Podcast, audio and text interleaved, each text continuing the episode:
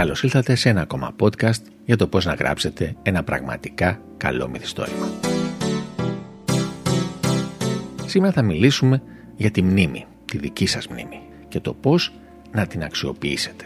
Έχουμε πει πολλές φορές και το λένε και πάρα πολλοί συγγραφείς ότι τουλάχιστον στα πρώτα σας βιβλία, γιατί όχι και αργότερα, αξιοποιήστε τη ζωή σας, το παρελθόν σας, το σήμερα, αν είναι αρκετά ενδιαφέρον.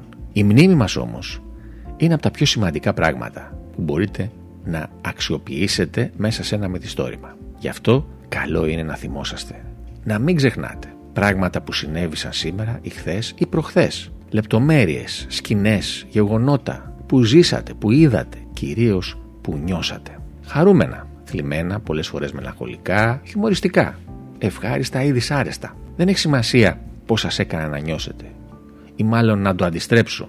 Όσο πιο έντονα νιώσατε κάτι, τόσο είναι σίγουρο πιο ενδιαφέρον να το συμπεριλάβετε στο μυθιστόρημά σας. Γιατί αν το περιγράψετε σωστά, αν το χρησιμοποιήσετε σωστά στην ιστορία σας, στο μυθιστόρημά σας, στο βιβλίο σας, στην ουβέλα σας, στο οδήγημά σας, δεν έχει σημασία, τόσο πιο έντονα θα το νιώσει και ο αναγνώστης σας.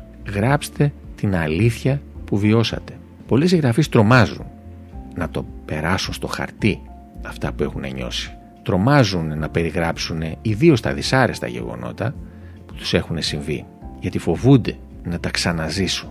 Αλλά όπως λένε όλοι οι συγγραφείς και με βέβαιος αν το κάνετε θα το νιώσετε κι εσείς όταν το γράφεις σε ένα χαρτί σε απελευθερώνει. Το βλέπεις μπροστά σου, το ζεις και το ξεπερνάς. Άρα αξιοποιήστε τη μνήμη σας όσο μπορείτε. Η μνήμη πολλές φορές μπορεί να αφορά και γεγονότα που δεν έχουμε ζήσει εμείς. Γεγονότα που έχουμε ακούσει. Περιγραφές από φίλους ή γνωστούς.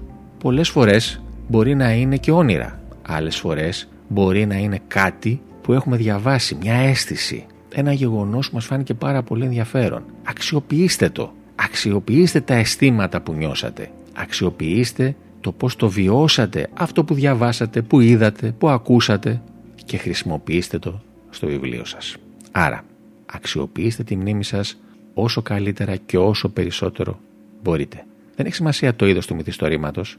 Οι ήρωες παραμένουν άνθρωποι και σαν άνθρωποι έχουν και αυτοί βιώσει ευχάριστα και δυσάρεστα.